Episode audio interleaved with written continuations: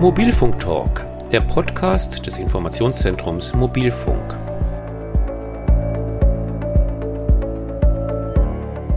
Forschung, Technik, Nutzen, Anwendungen, Verbraucherschutz und Sicherheit. Wir informieren sachlich und wissenschaftsbasiert über Mobilfunk, jetzt auch als Podcast.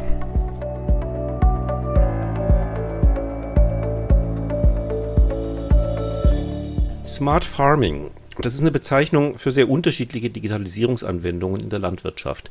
Von weitgehend autonom fahrenden Maschinen über Schädlingsbekämpfung mit Drohnen bis hin zur hochpräzisen Bewirtschaftung von Flächen und der Optimierung landwirtschaftlicher Prozesse.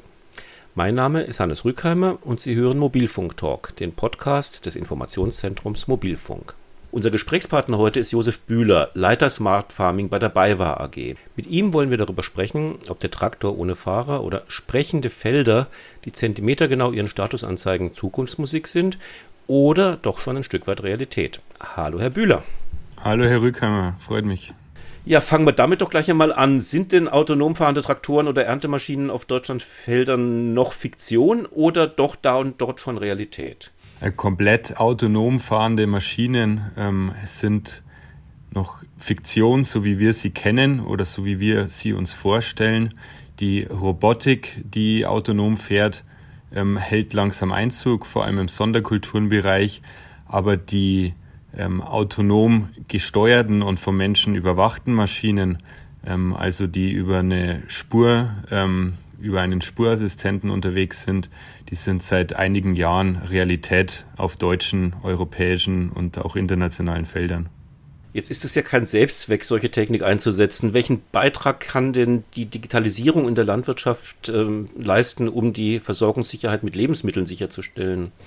Gut, ähm, grundsätzlich haben wir das Problem oder, oder den Druck auf der Erde, dass wir natürlich eine wachsende Weltbevölkerung haben und gleichzeitig einen Rückgang der Flächen. Das ähm, ist, glaube ich, klar.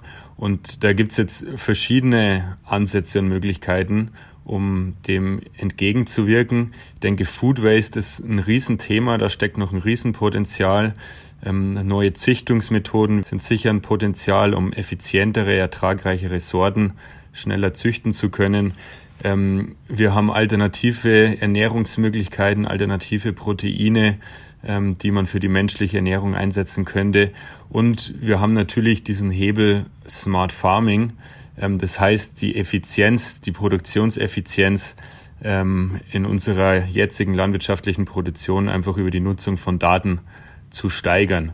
Ja, und dadurch, dass ich eben Zentimeter genau fahren kann über die angesprochenen autonomen Landmaschinen, darüber, dass ich weiß, auf welchem Quadratmeter die Pflanzen wie viel ähm, Düngemittel, wie viel Wasser, ähm, wie viel Pflanzenschutz benötigen, ähm, werde ich effizienter und kann so die ähm, Nahrungsmittelversorgung am Ende auch sicherstellen. Mhm. Jetzt kommt die BayWa ja aus dem genossenschaftlichen Landhandel. Ähm, wird Ihr Fokus bald mehr auf Daten als auf klassischen Themen wie Saatgut und Düngemitteln liegen? Gut, wie, wie Sie sagen, wir kommen aus dem genossenschaftlichen ähm, Landhandel, aus der genossenschaftlichen Landwirtschaft. Und ursprünglich vor über 100 Jahren war das ja die Idee auch der Landwirte, ihre Prozesse zu optimieren, indem sie sich in einer Genossenschaft zusammenschließen. Das erste war mehr oder weniger eigentlich der, der Getreideaufkauf ähm, und die Getreidevermarktung und dann später auch der Einkauf von Betriebsmitteln. Und so war unser Zweck schon immer eigentlich die Prozessoptimierung beim Landwirt. Ja, und früher 1923 gab es auch noch keine Landmaschinen, sondern da wurde noch viel mit Ochsen und Pferden gearbeitet. Und es war auch ein komplett neues Feld für uns ähm, nach dem Zweiten Weltkrieg, dann die, die ersten Fendt Dieselrösser zu verkaufen. Und die haben wir auch noch gegen, gegen Pferde und gegen Ochsen eingetauscht. Und ähm, dann kam natürlich über die Agrarchemie Düngemittel, Pflanzenschutz hinzu, es kam irgendwann der Mais hinzu und jetzt ähm, kommt halt eine datengesteuerte Landtechnik hinzu und auch Software-Systeme ähm, und Plattformen, mit denen man den Betriebsmitteleinsatz wieder verbessern kann. Also um das kurz nochmal zusammenzufassen, am Ende waren wir als genossenschaftlicher Landhandel ähm, schon immer mit diesem Auftrag versehen, die Prozesse für die Landwirte zu optimieren. Und das ist einfach der nächste Schritt, glaube ich, im, im Wandel und im Lauf der Zeit, dass wir jetzt auch ähm, datengestützt diese Prozesse optimieren. Und von dem her vielleicht sogar unser, unser ureigenster Auftrag, wenn man so will. Mhm, spannender Gedanke, dass Digitalisierung dann eigentlich auch nur ein weiterer Schritt in der jahrhundertspannenden Entwicklung der Landwirtschaft ist. Jetzt ist ja der Fortschritt vom Ochsengespann zur Landmaschine relativ klar nachvollziehbar. Welche Benefits können sich Landwirte denn von den digitalen Lösungen erhoffen? Ich glaube, wie, wie, Sie vorher gesagt haben, Digitalisierung und Smart Farming ähm, darf kein Selbstzweck sein oder ist kein Selbstzweck. Und die großen Probleme oder Herausforderungen, die Landwirte bedrücken, sind in erster Linie nach meiner Auffassung einmal der Zeitdruck, also die, die Zeit, die sie zur Verfügung haben, ist wirklich Mangelware. Wir haben sehr kurze Zeitfenster, die durch den Klimawandel jetzt auch noch kürzer werden manchmal, in denen sehr viel Arbeit passieren muss draußen auf dem Feld. Ja, und gleichzeitig haben wir als zweites Problem schon noch einen massiven Fachkräftemangel und einen Mangel an Saisonarbeitskräften. Ähm, die das Ganze nochmal verschärfen. Und dort muss eigentlich Digitalisierung ansetzen und dort muss es einen Nutzen haben für die Landwirte, dass es auch wirklich einen Fortschritt bringt und dass es auch akzeptiert wird in der Breite. Das ist, glaube ich, ganz entscheidend. Ja. Und wenn wir mit unseren Systemen irgendwo Zeitdruck rausnehmen, wenn wir Arbeitszeit rausnehmen, wenn wir die Arbeit vielleicht auch dadurch erleichtern oder attraktiver machen, ähm, dann ist, glaube ich, der Landwirtschaft geholfen. Wenn jetzt ein Landwirt vor der Entscheidung steht, soll ich in Digitalisierung ähm, investieren, was sind denn so die typischen Kriterien, nach denen er diese Entscheidung trifft und inwieweit spielt da auch vielleicht die Größe der Betriebe eine Rolle? Also grundsätzlich ist jeder Betrieb individuell in seiner Aufstellung, auch in seinen Zielen. Und da ist es wichtig, überhaupt mal zu verstehen, wie bist du aktuell aufgestellt, wo willst du vielleicht auch als Betrieb dich hinentwickeln, ähm, spielt die nächste Generation schon eine Rolle, ist gerade die neue Generation da und, und hat sich Ziele gesetzt und dann, dann muss man gucken, was braucht man alles, um dahin zu kommen, wo der Betrieb hin will und auch zukunftssicher Landwirtschaft betreiben kann.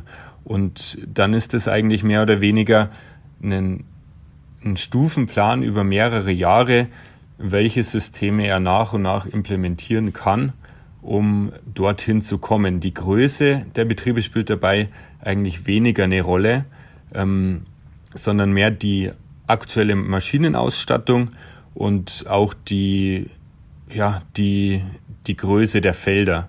Also das ist gerade, wenn man dann in Richtung Teilflächenmanagement geht, schon ähm, ein entscheidendes Kriterium, ob es Sinn macht, überhaupt in diesen Teil der Digitalisierung reinzugehen oder auch nicht. Ja, das kann auch ein Ergebnis sein, dass es für manche eben gar keinen Sinn macht. Aber für die meisten Betriebe ist eine Nutzung digitaler Technologien eigentlich sinnvoll und die meisten nutzen sie auch heute schon. Jetzt sind wir hier beim Informationszentrum Mobilfunk und damit stellt sich natürlich die Frage, welche Rolle spielt denn der Mobilfunk, welche Rolle spielen moderne Mobilfunkstandards bei dieser Digitalisierung. Wir reden jetzt verstärkt darüber, wo es 5G gibt. Ähm, warum ist denn das eigentlich in diesem Zusammenhang so wichtig? Also das Wichtigste für eine digitale Landwirtschaft ist wirklich ein flächendeckender ähm, Breitbandanschluss. Und ob das im Moment 5G ist, ist mal kurzfristig gar nicht so entscheidend. Aber im Bereich der autonom fahrenden Maschinen oder der GPS-gesteuerten Maschinen ähm, läuft die Korrektur auf RTK-Genauigkeit, also dass die Maschinen zwei Zentimeter genau ähm, im Anschluss fahren können über das Internet. Sonst sind wir bei einer Abweichung von irgendwo ähm, 50 bis 70 Zentimetern, ähm, die ich natürlich dann so mit, mit einer ruhigen Hand und einem guten Auge auf jeden Fall auch hinbringe. Ja, und ähm, das ist so der Anwendungsfall, wo uns dieser fehlende Breitbandausbau heute schon viele Probleme macht. Das zweite ist dann, wenn es in die Dokumentation geht von ähm, den, den Anwendungen beziehungsweise den, den Aufgaben, die die Maschinen gerade erledigen. Das ist zum einen Telemetrie ähm, ein großes Thema, Telemetriedaten und zum anderen dann die, die Task-Datas. Also was bringt der Düngestreuer, ähm, die Pflanzenschutzspritze tatsächlich aus? Ähm, wie tief wird der Grupper im Moment tatsächlich geführt? Wie viel Diesel wird verbraucht? All diese Daten werden Echtzeit im Optimalfall über das Internet übertragen können so auch von einem zentralen Punkt ähm, vom Betriebsgelände überwacht, gesteuert werden und kann so auch zur automatischen Dokumentation genutzt werden. Jetzt, wenn ich kein Internet habe auf meinen Feldern, ist das natürlich schwierig, kann zu Problemen führen. Und das Dritte ist, und da geht es dann schon auch ein bisschen in die Zukunft und die neuen Technologien und Anwendungen, die da so kommen, wenn ich einen autonomen Roboter draußen fahren habe, und ähm, der hat ein Problem, eine Störung, ähm, dann sendet der mir im Optimalfall ein Bild, was vor oder hinter, ihm passiert ist oder liegt, ähm, wovor er steht. Und dann kann ich entscheiden, muss ich rausfahren oder starte ich den einfach wieder neu. Und das kann natürlich alles auch nur über das Internet übertragen werden, diese Daten.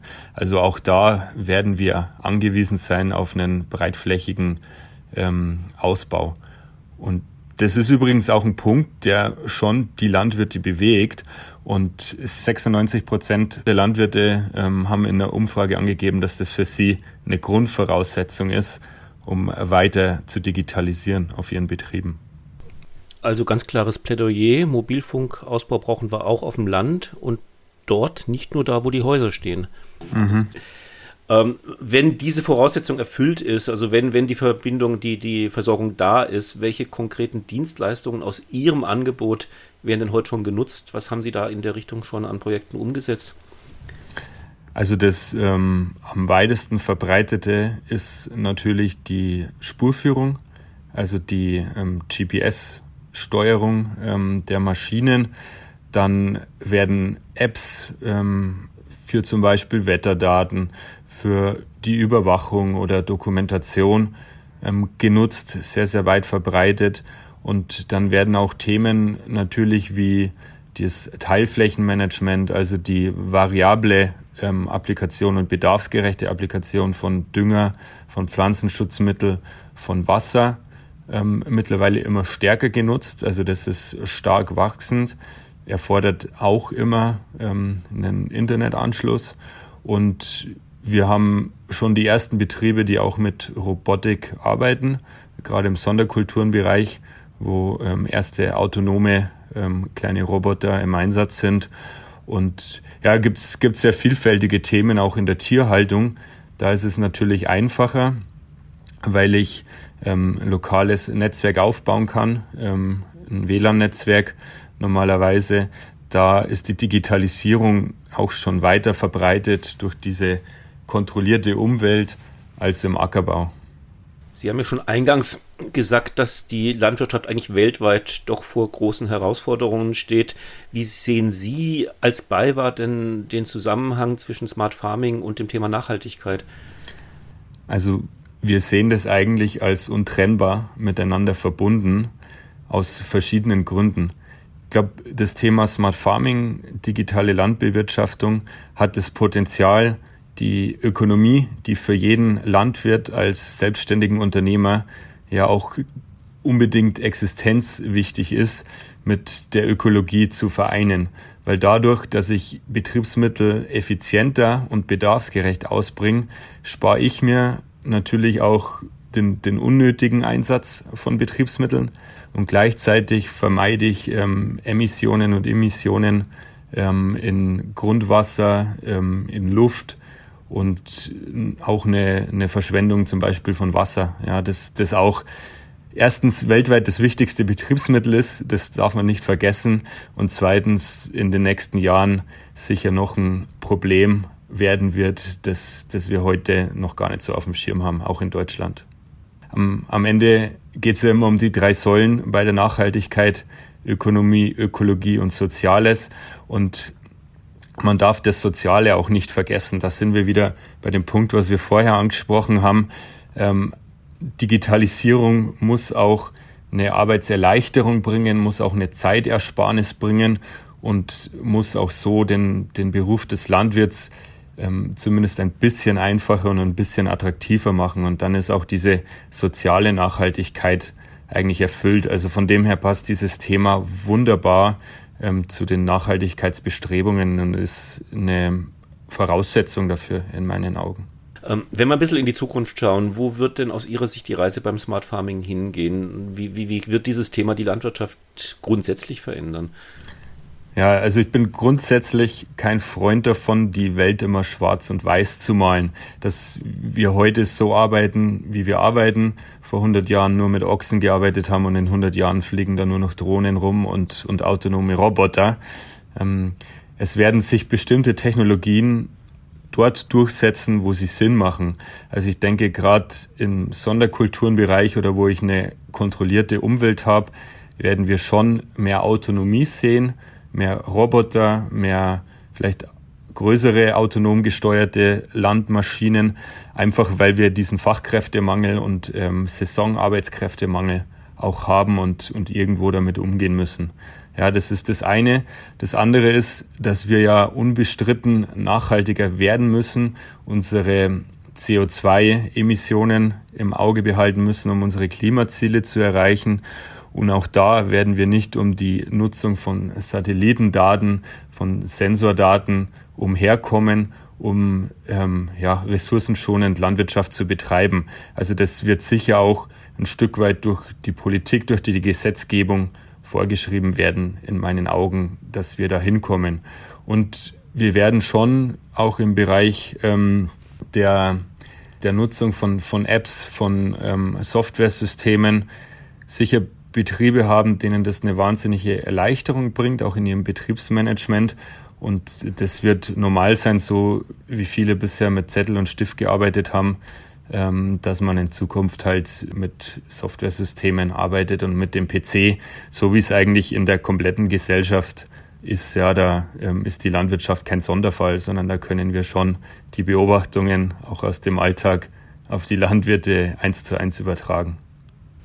Herzlichen Dank. Also dann nehme ich auf jeden Fall mit, die, der Mobilfunkausbau auf dem Land ist ein ganz wichtiges Thema. Ohne den können wir vieles von dem, was Sie jetzt geschildert haben, nicht realisieren. Aber dann sind wir mal optimistisch, dass wir da auch irgendwann hinkommen werden. Herr Bühler, ich bedanke mich ganz herzlich für das Gespräch und für die Einblicke. Dankeschön. Sehr gerne. Das war Josef Bühler, Leiter Smart Farming der BayWa AG. Und das war die neunte Folge von Mobilfunk Talk, dem Podcast des Informationszentrums Mobilfunk. Wir informieren regelmäßig über Forschung, Technik, Nutzen, Anwendungen, Verbraucherschutz und Sicherheit beim Mobilfunk. Unsere Podcast-Folgen erscheinen ungefähr in monatlichem Rhythmus. Wenn Sie keine davon verpassen wollen, würden wir uns sehr freuen, wenn Sie unseren Kanal abonnieren. Ich, Hannes Rückheimer, bedanke mich fürs Zuhören und sage in diesem Sinne bis zum nächsten Mal.